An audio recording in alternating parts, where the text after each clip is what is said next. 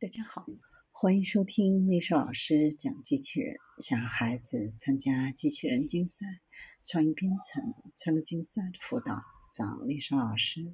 欢迎添加微信号幺五三五三五九二零六八，或搜索钉钉群三五三二八四三。今天丽莎老师给大家分享的是：车间主任不是人，配备五个摄像头，三百六十度不间断巡视。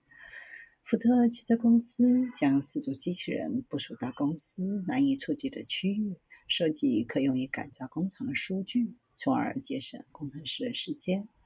每个机器人重七十磅，可进行三百六十度的扫描，处理三十度坡度，并一次爬楼梯数小时。Fluffy 是机器人处理员的名字，是福特从波士顿动力公司租借的两款车型之一。另一个福特机器人以产品的实际名称命名为 Sport，它是亮黄色，并配备五个摄像头。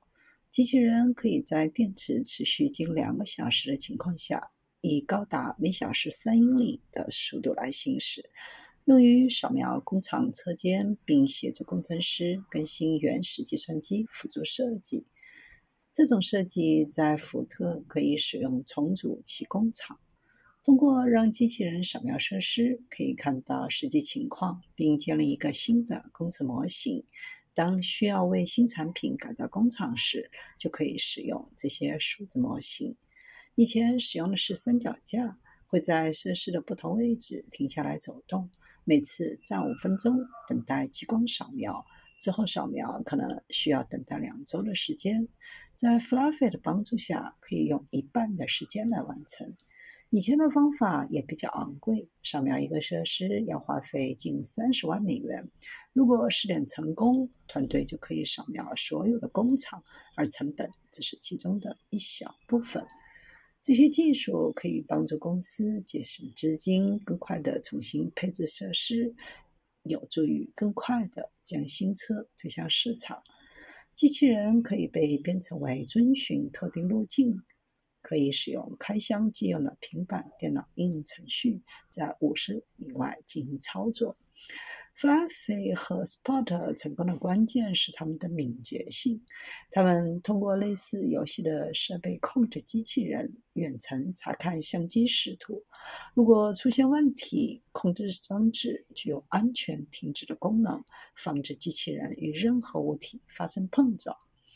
机器人有三种操作步态。稳定的进行行走，不平坦地面缓慢行走和楼梯特殊速度，可以将姿态从蹲伏变为伸展，可以部署到工厂内任何难以到达的区域，能够应对从格栅到台阶再到三十度斜坡的崎岖地形。